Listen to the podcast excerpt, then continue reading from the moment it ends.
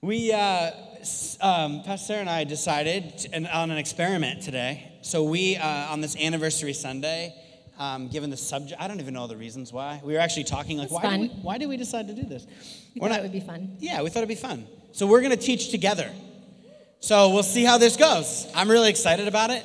Um, I am too. yeah, Sarah has a small like hook that she's allowed to access just to like palm me off the stage if it's gone too much, and uh, I may just walk out if she's killing it. So uh, anyway, we're really excited uh, again if you're new with us to be with us today, and um, this is like a, a very infamous day in the life of the church, which we're going to uh, talk about in a minute. But I believe you are going to read the text. Yes. So, as Corey mentioned, today is the birthday of the church. So, around the world, today is Pentecost. Around the world, churches are celebrating the day that God's Spirit was poured out and the church was born.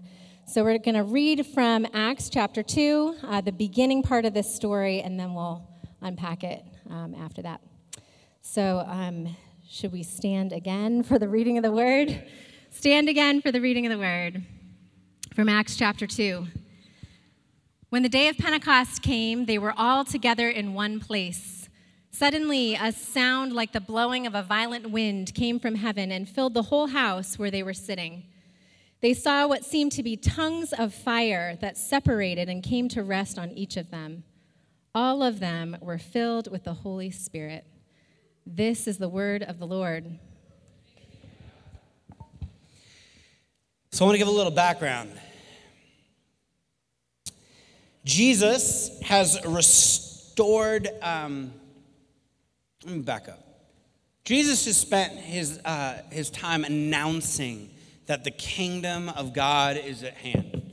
To define a couple terms really briefly, this is a, a term, if you've been around our church even for like a week, you've heard at least six times in every sermon. The reason why is because Jesus spends all his time talking about it. When he's not talking about it, he's kind of still talking about it. He's giving a frame. The kingdom of God, again, a, a really simple way to think about it. If you're brand new to biblical language or this feels really archaic, because it is, it's an ancient word we don't use very often anymore.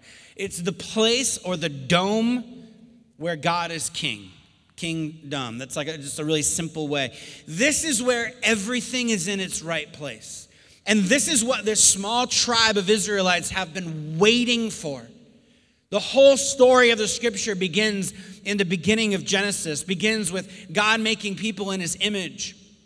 And it's the story then of God separating light from dark.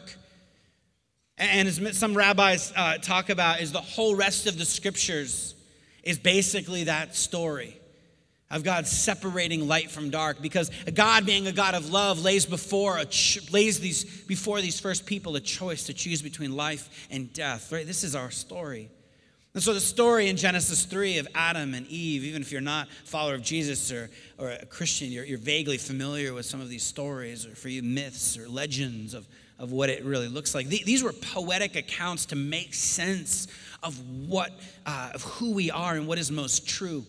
As one writer puts it, the story of Adam and Eve um, is, is continues to just be true. We continue to choose death instead of life. And, and so there's carnage and wreckage, and the whole Jewish story is then um, them wrestling with their calling to be a blessing to the world. In Genesis 12, these Israelites, these Jewish people were called to be a blessing. God called a tribe out, not because they were like inherently special uh, just for their own sake. He calls them out, He blesses them in order to be a blessing to the world. And much of the story of the scriptures of these first people wrestling with that call. And in the midst of that, there's all these prophecies, these promises, um, these aches that God's gonna send like his son, and there's confusing language, the son of man, or it's a person that's going to be elevated to like God's status. There's all of this shelf life in the in Jewish thought throughout the whole Old Testament, the first half of the scriptures, which is like crying out, someone's going to reveal the full nature of God and begin to rule and reign, to be like king over all. The Jews have wanted a, a king they wanted an earthly king, and God wanted just to lead them. And that was like mistake number 632. There was just constantly these like missteps. And these prophets will come in and warn these people hey, you, you got all these worship gatherings down, but you're not caring for the poor and the most vulnerable. You're doing all of this religiosity. You, you, you, you say you're expanding your kingdom, but you're, you're missing the mark and not being faithful to me and what it is to love and bless. And, and I don't know if anyone in this room has ever felt a tension of what you feel called to be and fallen short of that. You know the whole story of the Old Testament. That's the story. If you've ever had, like I said, I was called to more, be a blessing to the world, to use my gifts and create, and you've fallen short. And so this is the story. That when Jesus enters into the scene, he starts saying things. He starts like quoting these promises and prophecies in the Old Testament of like, basically, I am the man. I am the one you've been waiting for. It literally is a verse in scripture. I love to quote it. I am the man. Unrelated to Jesus, but it's a life verse if you just want to put that at the end of your email. Oh, what verse really moves you? I am the man. John, whatever that is. He's the one. He's the one who's going to put it all back together. He's the one who's the king. And if you're familiar even a little bit with the scriptures, you know that these first Christians, they, they have a, as they begin to follow him, these Jews who begin to follow him believe he's the Messiah, they think he's going to come and like overthrow Rome. I think he's going to come and, and have an insurgency. Some of them, there are already all of these different Jewish sects that, that wanted to take back, you know, Rome for God, to make Rome great again. To, and, and that wasn't what was happening at all. Jesus had something else. They had missed something in the scriptures. And so then when we get to the account of Acts, beginning of Acts, the disciples are about to see Jesus ascend. This is prophesied in the book of Daniel that, like, this Son of Man, this Messiah, will take his place on the throne. He restores God's kingdom over the world and he calls Israel to follow him, and he's enthroned as king through his death and through his resurrection. And he says, Look, all that you have seen, and these disciples who did believe, right? Because some doubted that he had raised from the dead. So if you're here and you're doubting all of this, you're in good company. The Bible has a lot to say for you, too. But some believe that he, he really was who he said he was. And so he fulfills this deep and powerful prophetic hope. He fulfills these key hopes of the Old Testament that God's presence will come and take residence in a new temple and transform people's hearts. So Jesus says, when this happens, the Spirit, there's going to be this moment that the Spirit will empower the disciples to be his witnesses this is a story about Jesus leading his people by the Spirit to go out into the world and to invite all of the nations under his reign. And so, this account that we just read, when the day of Pentecost came, so Pentecost is this Jewish festival that all of these Jews would have been coming into Jerusalem for anyway. So, think of hundreds of thousands, like a whole city, like doubles, triples, quadruples, sync, syncto, what's five? Quintuples. I knew that. The city bloats with all of these Jewish people who are coming in to celebrate this festival, which is the 50 days after Passover. Seven sevens after the Passover feast. If you're familiar with the scripture, Passover is this day that the Jews celebrated of being liberated from Egypt. The grace of God came upon them and they pulled them out of slavery. And then 50 days later, the legend goes that they are on Mount Sinai. And so Pentecost is the day that they would remember the giving of the law. This is, this, if this is, uh, uh, means anything for any of you, this is like a, the Ten Commandments basically mirror like a, a marriage covenant. This is a marriage covenant between God and people saying, this is how we're going to live together. And so there's a mighty rushing wind there's fire. And Moses, uh, there's actually one uh, uh, rabbinical story of like Moses' tongue was filled with fire. It's not in the scriptures, it's not like verified info, but it's something that passed down in the oral tradition. There's like, but we know that there's fire and wind. And so Moses comes and he gives these first people who've just been saved by grace. Interesting. Pulled out of Egypt, not for anything that they were able to do. And then he says, This is how we're going to live together. This is what it means for us to reside together. There's a whole bunch of people, though, who didn't get it. And there's told there was this carnage on this day for a bunch of folks who didn't get it 3,000 folks in particular. 3,000 people who were busy getting drunk, who were busy like, like satisfying their own desires, not paying attention to what God was doing while Moses is up hearing from God. He comes down the mountain, he sees what's happening. We're told there's 3,000 people. So it's interesting, just a couple quick facts as we're about to read this text. You following me so far? 3,000 people, some drunk folks, wind, fire, God's presence showing up in a new way to show them what it means to live and walk in the world. That's this old story. And here we are at Acts, Jesus saying, I am the king. And all the prophecy about God's going to make his presence known in a brand new way when the Messiah comes. And God's going to reveal the fullness of who he is, and he's going to bring him eh, eh, bring himself kind of into our lives in a new way. Keep all that in your head for a quick moment. When the day of Pentecost came, they were all together in one place. Suddenly, a sound like a blowing of a violent wind came from heaven and filled the whole house where they were sitting. They saw what seemed to be tongues of fire that separated them and came to rest on each of them. This is a frightening scene. Don't pretend like it's not. All of them were filled with the Holy Spirit and began to speak in other tongues as the Spirit enabled them. Tongues, there is the word for language. Same word. Now, there were staying in Jerusalem God fearing Jews from every nation under heaven.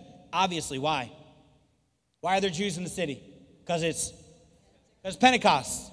This isn't like the creation of Pentecost. Is a festival that's been around for a while. They're there to celebrate the first fruits and remember Mount Sinai, Moses, fire, 3,000 people dead, drunk people, wind, fire. Let's keep going. When they heard the sound, a crowd came together in bewilderment because each one heard their own language being spoken. Utterly amazed, they asked, Are all these who are speaking Galileans? Then how is it that each of them hears in their own native language? Parthians, Medes, Elamites. He goes through a list of Jews from all over the world. We're going to come back to this in a minute. Amazed and perplexed, they asked one another, What does this mean? Some, however, made fun of them, saying they've had too much wine. Peter then gets up, one of the disciples, and addresses the crowd and says, Do you want to know what's happening and who Jesus is? And he gives, you got to read this sometime, just this powerful sermon quoting basically the Old Testament and all the old prophecies, saying, Hey, Jewish people, the one you've been waiting for is here. The fullness of God has been revealed in Jesus. He has forgiven our sins and he was resurrected from the dead, kickstarting. One way to put it would be heaven now coming into earth. And ever since, churches are saying for the last 2,000 years that the inbreaking of heaven is happening right here in the midst of this world. He quotes at the end of his sermon he talks about uh, in the last days, God says, I will pour out my spirit on all people. Your sons and daughters will prophesy. Your young men will see visions. Your old men will dream dreams. Even on my servants, both men and women, I will pour out my spirit in those days. This is an old passage Jesus is quoting, saying, This is happening now. This is happening now. And so, after all of this, after all of this, this heartfelt message people being convicted seeing fire being thrown about like not wondering what wondering what is going on peter gives them clarity jesus has come god has come in a new way therefore let all israel be assured of this god has made this jesus whom crucified both lord and messiah when the people heard this they were cut to the heart and said to peter brothers what, we, what should we do peter replied repent like turn back be baptized, every one of you, in the name of Jesus Christ for the forgiveness of sins. In other words, everything you've known has changed. Go back down into that water. There's something brand new happening. Heaven is breaking out. The promise is for you and your children and all who are far off. With many other words, he warned them and pleaded with them save yourself from this corrupt generation. Those who accepted his message were baptized, and about 3,000 were added to their number daily. It's almost like Mount Sinai is happening again. It's overlaid over the story, but it's exploding in a brand new way. And so then you know what these first disciples did? All these 3,000, they're like blown away. Oh my gosh, everything has changed. Even if you're having a hard time tracking with all that history, this is this moment where everything has changed. Like, like the beginning of God making everything new has started. And you know what they did? they devoted themselves to a whole bunch of things. They devoted themselves.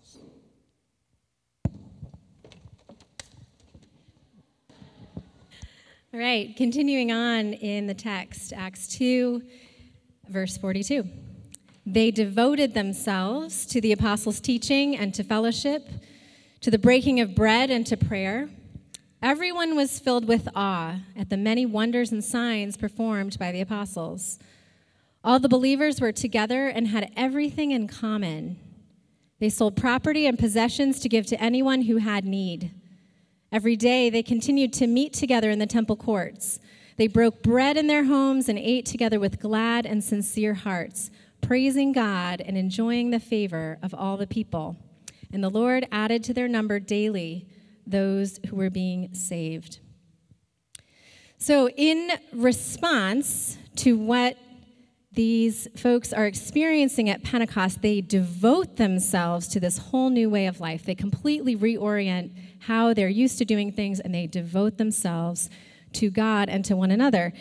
And over the next few weeks, we're going to be looking at the specific things that they devote themselves to to prayer, to the apostles' teaching, to generosity, to hospitality. But I want to look today at their devotion in general. The fact that in response to what they just experienced on Pentecost, they devote themselves to God, to his kingdom, and to his people. So I want to talk about what that means. And to do that, I want to give us a framework to understand their devotion and kind of where it fits into what's happening in a larger scale. So when I look at the story of Pentecost, and when I look at honestly what, what happens sometimes in our home groups, or when I look at what's happening in my kids as they learn how to follow Jesus, I see three spiritual dynamics at play and these, if I had to kind of put my finger on what these things are, I think these are like three key ingredients in any kind of lasting spiritual transformation. And they are encounter, belief, and praxis. And so in this passage, the encounter is obvious. The Holy Spirit is poured out. There's this miraculous thing happening where people can understand the gospel in their own language. They have an encounter with God, an encounter with the Holy Spirit. And then the belief part, this is where Peter gets up and interprets their experience and helps them to understand the belief that Jesus is the Messiah. Jesus is the king and his kingdom is at hand. So they have an encounter, they believe something about Jesus and his kingdom.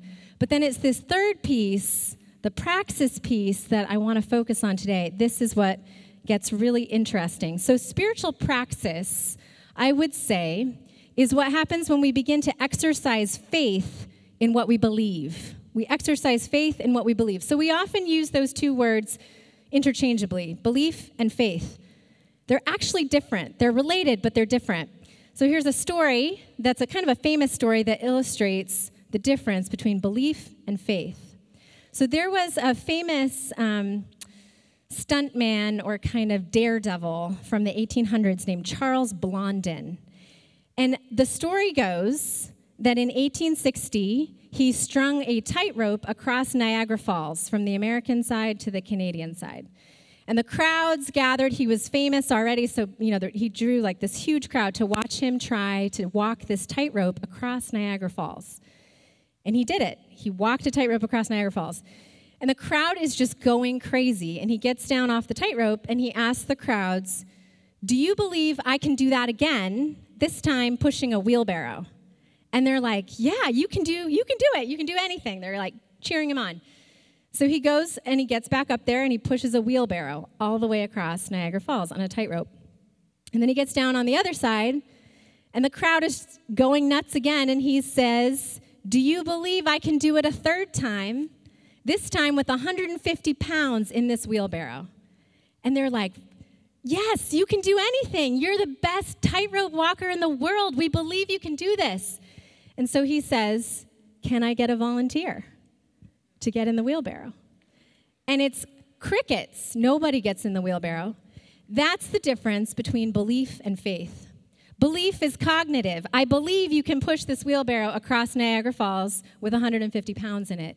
Faith is belief accompanied by action. I believe that, and I'm going to get in the wheelbarrow.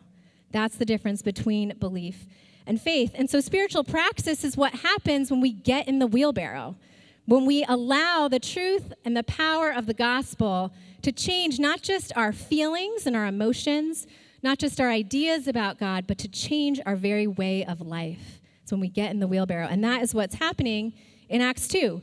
They have this encounter with God. They come to a belief that Jesus is the Messiah and his kingdom is at hand. And then this community gets in the wheelbarrow together and they reorient their entire way of life around this reality that they've just come to believe.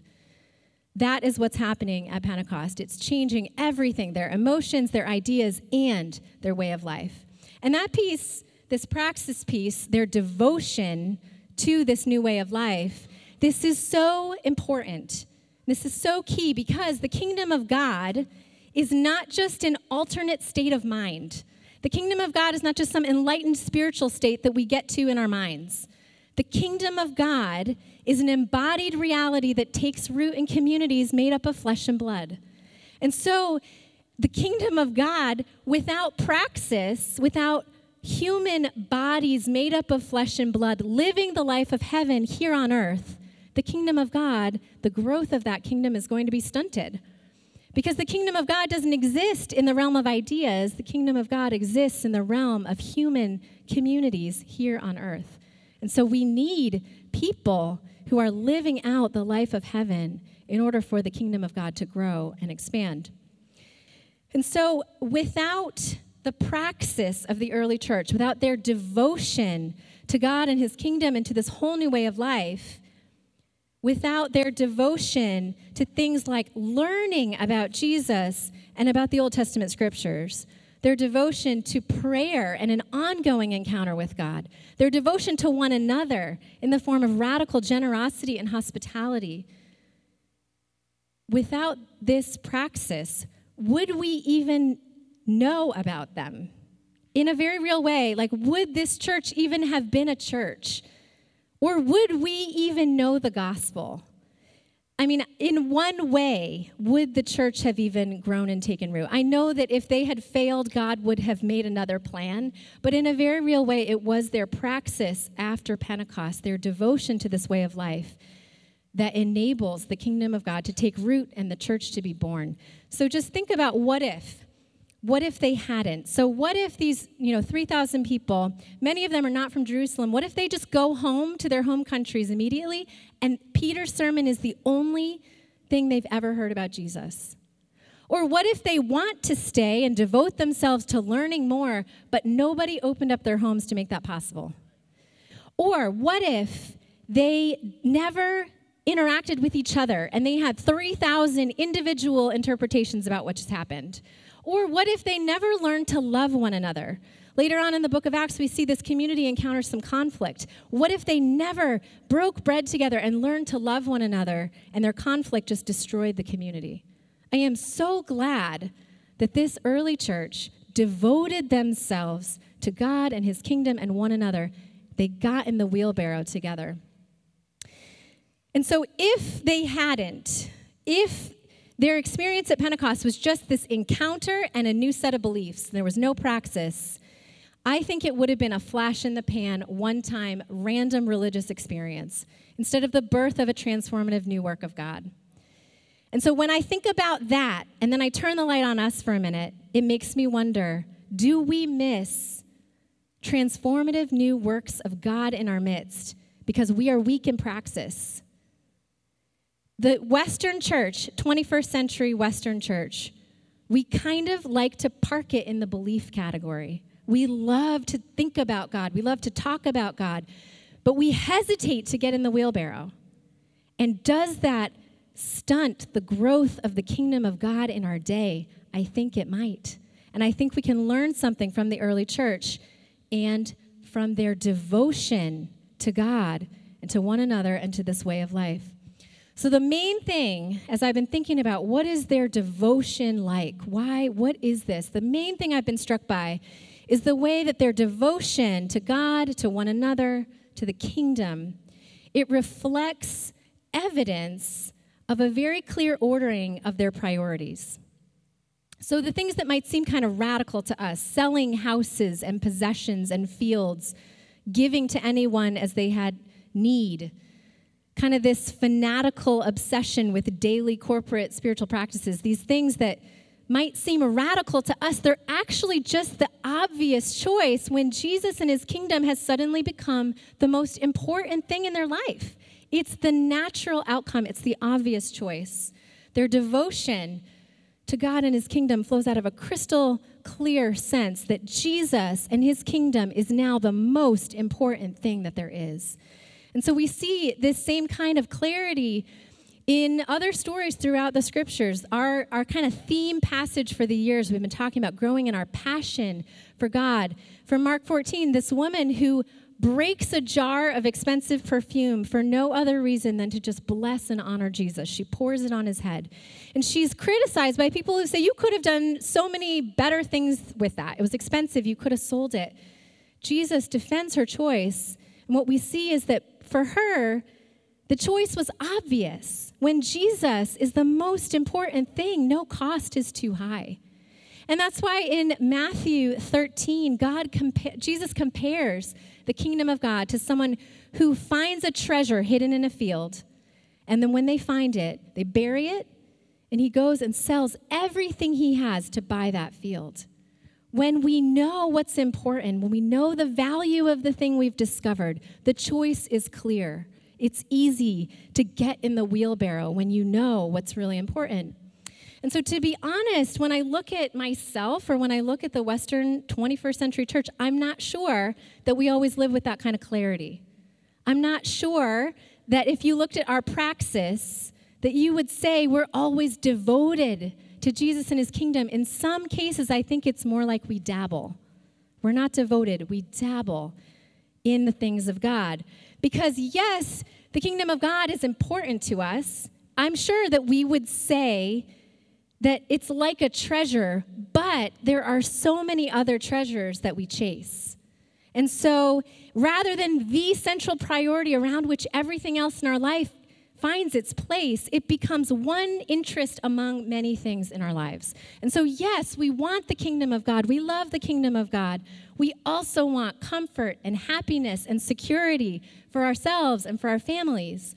Yes, we want the kingdom of God. We love Jesus. We love his kingdom. But we also want to be successful and liked and approved of by the people around us. Yes, we want Jesus and his kingdom, but we also want a lot of other things. And so we dabble. But the early church was so convinced after Pentecost that Jesus and his kingdom was the central thing, the only thing that they are able to get in the wheelbarrow and devote themselves to this whole new way of life. And so the invitation for us this morning is to move from dabbling in the things of God to being devoted to the things of God. And so for some of us, the reason that our praxis or our devotion is weak is because our encounter is weak and our belief is weak. And so for some of us, we need to ask God for a fresh encounter. If you're in this room and you're running on fumes of an encounter that was like a decade old, like something you experienced in high school or college, you need to ask God for a fresh encounter with His Spirit. For some of us, if our belief is weak, our praxis is going to be weak. If our belief is wrong, our praxis is going to not make any sense. If we don't fundamentally understand the good news of the gospel, if you can't answer that question, why is the gospel good news? It's going to impact your praxis. And so some of us need to devote ourselves to the apostles' teaching, to understanding what is the good news. But for others of us who would say, Yes, I do have a fresh encounter with God. Yes, I understand the gospel. It has to do with our priorities. We need to take an inventory of our life and say, in what ways does my devotion to God and the kingdom show up in how I use my time, how I spend my money, the margins of my life, the things that I think about? We need to get in the wheelbarrow and exercise greater faith in the things that we say we believe. And so that's the invitation for us today. So, over the course of the next few weeks, we are going to dive into the specific things that this community devoted themselves to. And today, we are going to look at their commitment to the practice of radical generosity. So good. It reminds me, we got to tag in. All right. Reminds me of um, YouTube comments, which is a natural transition. Anyone uh, looked at YouTube comments recently? I'm sorry, you're probably slightly more depressed than the average um, adult. YouTube, I mean, besides the place where like hell, we talk about heaven coming to earth, like that's the place where hell is coming to earth in YouTube comments. Can we talk about that? I mean, it's evil. But the thing I realized that what always bothers me about that, about like what happens in that, or, or often on Twitter, or, I, I I've recognized something that has bothered me for years, and something in this teaching has brought it to light. And this is this: I've always get frustrated when I see people expending like energy that um, just could be spent somewhere else, and it feels so judgmental. Anyone, anyone feel that? You're like, who am I to say what you should spend your money on? Who am I to say that you know, like, there's like you know a shooting happening that happened this past week, another one, another one in a country where, oh gosh, I want to go on a rant. I'm going to pause that rant for a moment. But my gosh, but someone, like, after that happened, felt like, you know what would be a really good use of my time? Would be to, like, pick on somebody on YouTube for making, like, for their art that they put out, like their music. You know would be really good is to get really upset that, like, the new, I don't know, Mumford record has electric guitars instead of acoustic or something. Like, you know, it'd be really worth my time is expending all of my passion and energy and frustration built around a basketball game, which, by the way, I'm a Celtics fan and wanted to expend all of my energy and anger after last night's loss.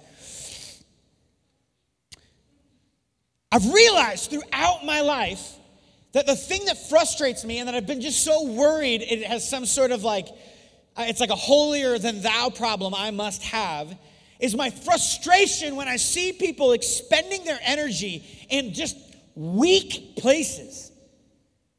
I'm just for a moment, I'm just gonna own that I might like tick some people off or may come off that way.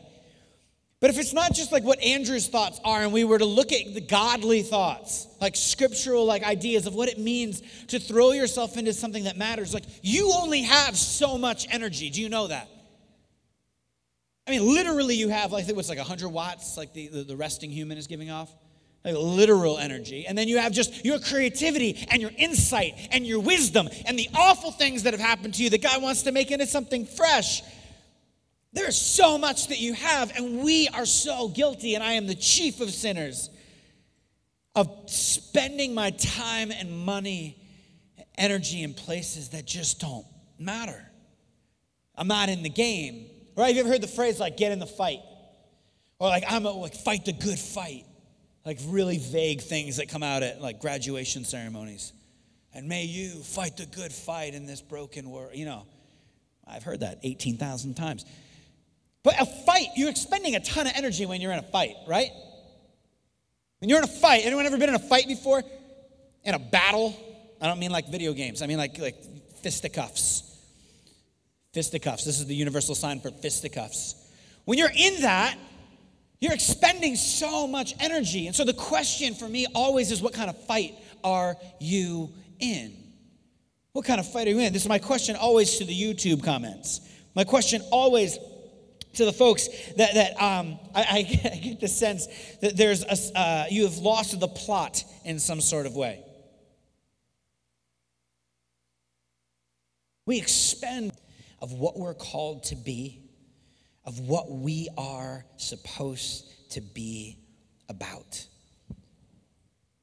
Parent at a game who feels the need to yell and scream at seven year olds playing soccer. Lost the plot. You missed it somewhere. Folks, maybe in your life, or maybe you're one of them, you're constantly complaining and critiquing and deconstructing and beating everybody down, and no one says anything right, or no one says the right way, or no one identifies correctly with so and so, and you are just there always at your moment of rest. It's actually restful for you in sport to just tear down and to stand at a distance. You probably lost the plot. See, these first followers of Jesus were talking about the word devoted. They got in the wheelbarrow because they understood the plot. And they, they, they owned it. They, they saw it. They said, if this is real and heaven's breaking out right now, then I got some things to do. I got some things to do. Like, what's the greater thing? And they could answer that question. They could answer the question. I, I was thinking about like phrases that have been helpful for me to like make sense of just my own general energy and making sure I'm like not losing the plot. I'm focused on the thing that's most important. I love to stay up really, really late. Anyone else like to stay up really, really late? Yeah, so figuring out a way to like, this is before I had kids, to actually get home, I would say things like this. This was like a friend's advice. Everyone wants to go out to the next thing. FOMO's starting to kick in. And just to say this, like, I'm, in, I'm in training right now. Like you to your friends, and they all want to like go out to another spot, go out to another bar, go out to a coffee shop, and they want to stay out late and go, sorry, I can't, I'm in training right now. Or, or, or you've ever had a moment where you're saving money and everyone wants to go out to dinner and you're like, oh, I'm sorry, I can't go out with you guys. We're, we're, we're saving money, we're going on vacation. Why do you do that? Because it's something bigger. I used to use the training thing all the time, and then finally somebody asked, like, what are you training for? And I would just say, life.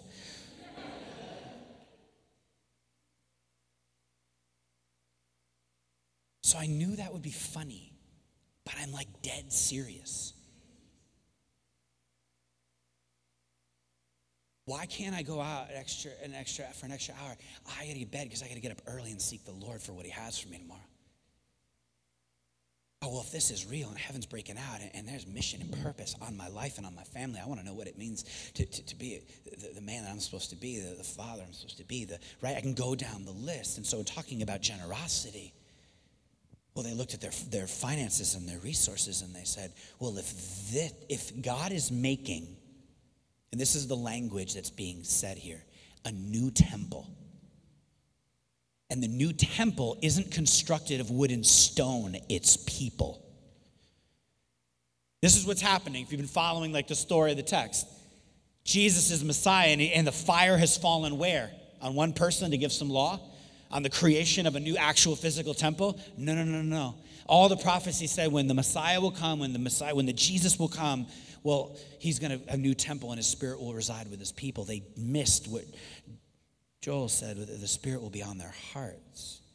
So it makes sense then of why these first Christians, and I was so excited to find the answer to a question I've been struggling with. These first Christians, why, when they hear Jesus is Messiah, the Spirit's come, I now have this intimacy with God and I'm joining God and putting everything back together. Why then would I start to like give of all my resources? It sounds nice, but it doesn't make sense unless you know Deuteronomy 14 to 15, which I know you all have memorized.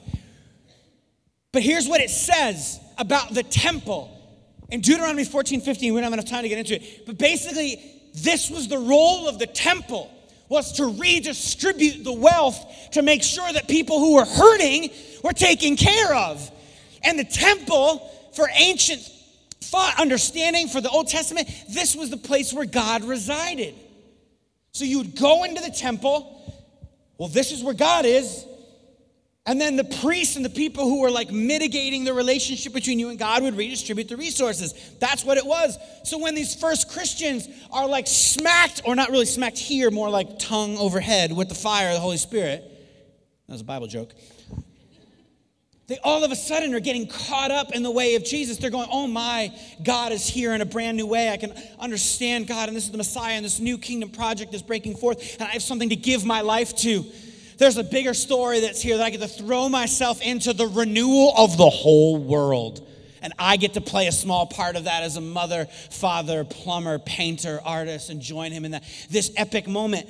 Well, that means we're the temple. Well, if we're the temple, well, then, one of the things, what, the, what do we do at the temple? We make sure we distribute all of our money. We make sure that we, we tithe. Tithing, right? Giving your first 10% of your income. This is not about giving the first 10% of your income, by the way. Tithing is about, I'm going to hold on to 90%. You following me? Tithing is about holding on to 90% because it's all God's anyway. 100% of that's God's. So tithing is like, hey, you keep 90. God's like, you keep 90. Can you give 10 back? It will help and heal your soul. It will help us further the mission. And so if, the, if these first Christians are referencing Deuteronomy 14 and 15, if these first Christians are going, oh, if we are now the temple and they are hearing the voice of God and they are realizing we are going to be the place where heaven and earth meet in the people of God, we have Project Heaven in front of us. We are going to demonstrate and announce in providence as it is in heaven. Well, then we better do what the temple was about, which was, well, when you encounter the love of God and when you encounter people on fire for the things of God that are in tune with the universe, well, they're generous, are they not? When you know and have and are growing into the heart of God, and the, one of the central characteristics of the God of the universe is generosity, for God so gave, for God so gave his son, well, then you're going to be generous. Are you not? Are you not? My wife and I, we give 10% of our income, just, just just give it away. Just give it right back to the church, which is a funny thing when you're like paid by the church. But you just, we just, we, we just, you have to just, we have to give it away. There are things that we, we give to, we order our life around. It's a, basically a fundamental understanding of well, we want to join God in the renewal of all things. I share that with you because sometimes people want to know what's going on with the pastor. And so in a moment, Sarah's just going to invite us to some, some, uh, give us a few invitations. And what I wanted to leave us with for a moment, or what I was hoping at least, and what's burning in my heart, I'll just share that, is when I'm like, this is why my wife and I think through the lens, or we try our best when we're being faithful to realize this greater thing we're a part of, is we want to expend our energy. And in this instance, example, we're talking about money, spend our money in a way that is reflective uh, of the fact that we are a part of this story of God putting the world back together.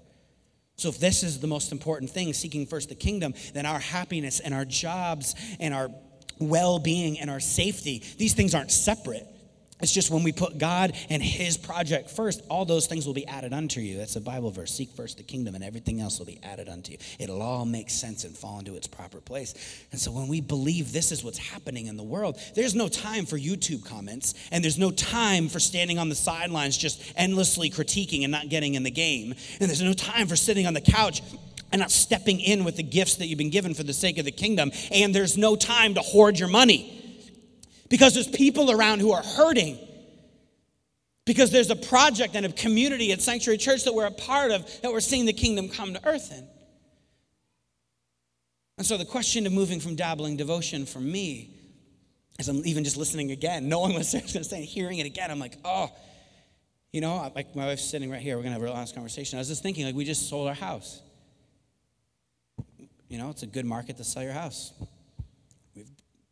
got a bunch of money. We should probably ask some questions about not just how to invest into our own personal future, but maybe God's inviting us to something in the kingdom. This is a really funny conversation to have with my wife right here in the middle of the service. She's sweating. right, but I just want to be really honest. Like, I'm hearing these words right now. This is like active, this isn't a show. Like, we're hearing, I'm hearing this. I'm going, God, yeah, you're right. I get to join you in, in bringing heaven to earth with this group of people. God, what are you inviting us to now? What's the next step for us? What's the next step for us, Sarah? All right, I think the next step for us is to get in the wheelbarrow and to think about what that is for each of us when we think about our finances. So, when we look at the early church, we can easily see God is inviting them through their actions to participate in the expansion of his kingdom. We believe that God's Spirit is still at work, that He still calls and invites us into participating with Him in the work that He wants to do. And so, as we move into year seven in the life of this church, we actually believe that God is still inviting His church to participate with Him in the expansion of His kingdom through our actions to get in the wheelbarrow together. And so, we want to ask you if you will take a step of faith with us today. And so for there's a couple of different invitations that we want to make. One is for all of us, just some questions for any of us to wrestle with this morning. When we think about our finances, we don't like to talk about money, and we don't like to talk about money in church. But if Jesus is Lord of our lives and if his kingdom is the priority, we have to. Because every single uh, area of our life is to come under the lordship of Jesus. And so, some questions for all of us to wrestle with this morning.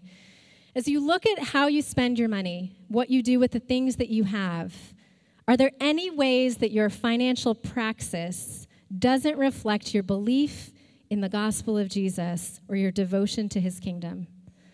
Or are there any ways that your use of your funds, your finances, doesn't actually reflect the value of generosity? If that's a value that you hold, have you gotten in the wheelbarrow to exercise faith in that belief?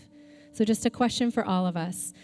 And are there any ways that God might be asking you, just like the early church kind of reorganized their life, to reorganize how you use your money? Is there something that God is asking you to do this morning? So that's for all of us to think about. We also have a specific invitation for the sanctuary family. And as Andrew kind of mentioned, we have some family business to talk about this morning. And so this is not for those of you who are new or visiting. This is specifically for those of you who are already devoted to the work of the kingdom through the ministry of this church. Or maybe you're new to sanctuary, but you've been wanting to devote yourselves more fully to the work of the kingdom through sanctuary. And so we wanted to just give you a really practical and tangible invitation this morning. As we look ahead to year seven in the life of Sanctuary Church, we have a sense that there's some specific ways that God is asking us to press further and deeper into the work that He's called us to do. We believe that God is inviting Sanctuary, has been for six years, but is continuing to invite us to be part of the expansion and growth of His kingdom in Providence. And so we celebrate everything that's happened in the last six years and the last year, but we're not satisfied. We're not done. The kingdom isn't fully here. We, the kingdom is still coming. We still need to participate with God in the work that He is doing. And so we believe that there's work that God wants to do specifically through Sanctuary Church in Providence. So we believe God wants to grow His kingdom through our children and family ministries here at Sanctuary. We believe that there are kids and parents who don't know Jesus yet or who don't have a spiritual home, and that we actually need to make room for them here at Sanctuary. And literally, we need to make more space for them. Parents, you know that our kids' space is crowded, and we have an opportunity to expand in some additional space in this building, to invest in some more rental space. And we believe that God is inviting us to do that this year. We believe that God wants to grow his kingdom through a church that is being birthed on the east side out of this community. We believe that God wants to grow his kingdom through new home groups that are going to be planted in areas where we don't have ministry currently. We believe that there are people that God wants to introduce himself to through us that don't know him yet. We believe that there are needs that are currently unmet that God wants to meet through this church community. And so, friends, if you believe that along with us, we want to invite you to get in the wheelbarrow with us this year. We want to acknowledge that just the practical realities that if we believe we need to expand some of our ministry so that the kingdom of God can expand, that our financial needs are going to expand as well. And so, as we head into a new fiscal year on July 1st, we actually think it's going to take an additional $50,000 annually to be faithful to the call that God's put on this church. This isn't like a one time campaign. This is actually asking the family to invest further and deeper in an ongoing way over the next several years. And so, in um, the pockets in your pews, we have some cards. If you are like part of the sanctuary family, we wanted to encourage you to pull those out. It says an invitation at the top. And there are three things we're inviting you to consider. The first is to make a recurring commitment to give to the work of the Lord if you've never made a commitment. If you're someone who gives more spontaneously, would you consider making a commitment? Secondly, if you give regularly, would you consider if there are any ways that you could increase your giving in the coming years? And then lastly, as Andrew was talking about practicing a tithe, some of you may be feeling compelled to reorder your praxis in a way that you practice giving 10% of your income. And so, in a moment, when we come to the communion table, we're going to have some baskets up here. If you know what God's inviting you to and you want to go ahead and write it down and put it in the basket, that would be fantastic. Some of you may need to take it home, pray about it, talk with your spouse, and we'll have opportunities over the next few weeks. But, church, thank you for being willing to consider how God might be inviting you and all of us to exercise generosity and be part of the work that God wants to do in Providence this year. So, as we close, we're going to come to the table. This, uh, is an opportunity um, for us not only to take part in Christ's body broken and blood poured out, but to be reminded the language that Paul uses that we are the body of Christ. We are the temple. We are the place where God seeks to reside, his people, not a building, not in a religious system, but in a people. And so when we come forward, first and foremost, the bread and the cup are about Christ's body broken and blood poured out for the forgiveness of sins and the healing of the world the God of the universe laying himself down for us. But then also, there's something that I love to highlight from time to time, which is we, the body of Christ, are invited in response to God's grace and love and generosity towards us. We are invited to break ourselves open as the body of Christ and to pour ourselves out as the body of Christ, as, as the representatives of Jesus in flesh and blood here. And so I invite us as we come and take the bread and the cup to consider the grace and peace of Jesus. That there's nothing you could ever do would make Jesus like love you less. There's nothing you could ever do that would take away his forgiveness and peace and presence with you. invitation to that love and grace and peace, we get to pour ourselves out and to further this great mission that is before us. So, if you are making a commitment today, we're just going to have these baskets up front, and you can drop them off here. Um, and as you come and take the bread and the cup, the servers are going to say, Christ's body broken and his blood poured out for you. As you take the bread and you dip it in the cup, may you be reminded God's goodness and love for you. You're going to come up the center aisle in two rows, take the bread, circle back, and we're just going to close with a song. Close with one more song together. If you're here and you want to receive prayer, maybe there's something just happening in your life, whether anything we talked about triggered it or not, you just need to receive a blessing this morning. I encourage you, line up in this line, and there'll be some people over here who'd love to pray with you. Maybe for you, um, like hearing all this talk of, of, of, of laying down your resources, of giving to something bigger than yourself, of getting in the game and getting in the fight. Maybe for you today, that, that actually means I'm going to say yes to Jesus. And maybe for you, that lordship is a step in baptism. And again, come forward and let someone know here that you want to make that step. So,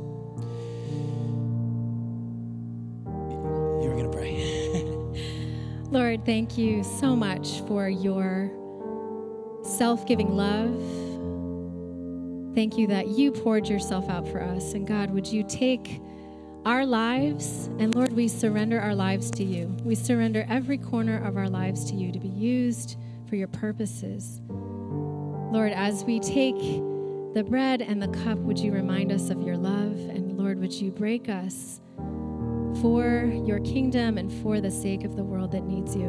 And we pray this in Jesus' name. Amen. Come as you feel led.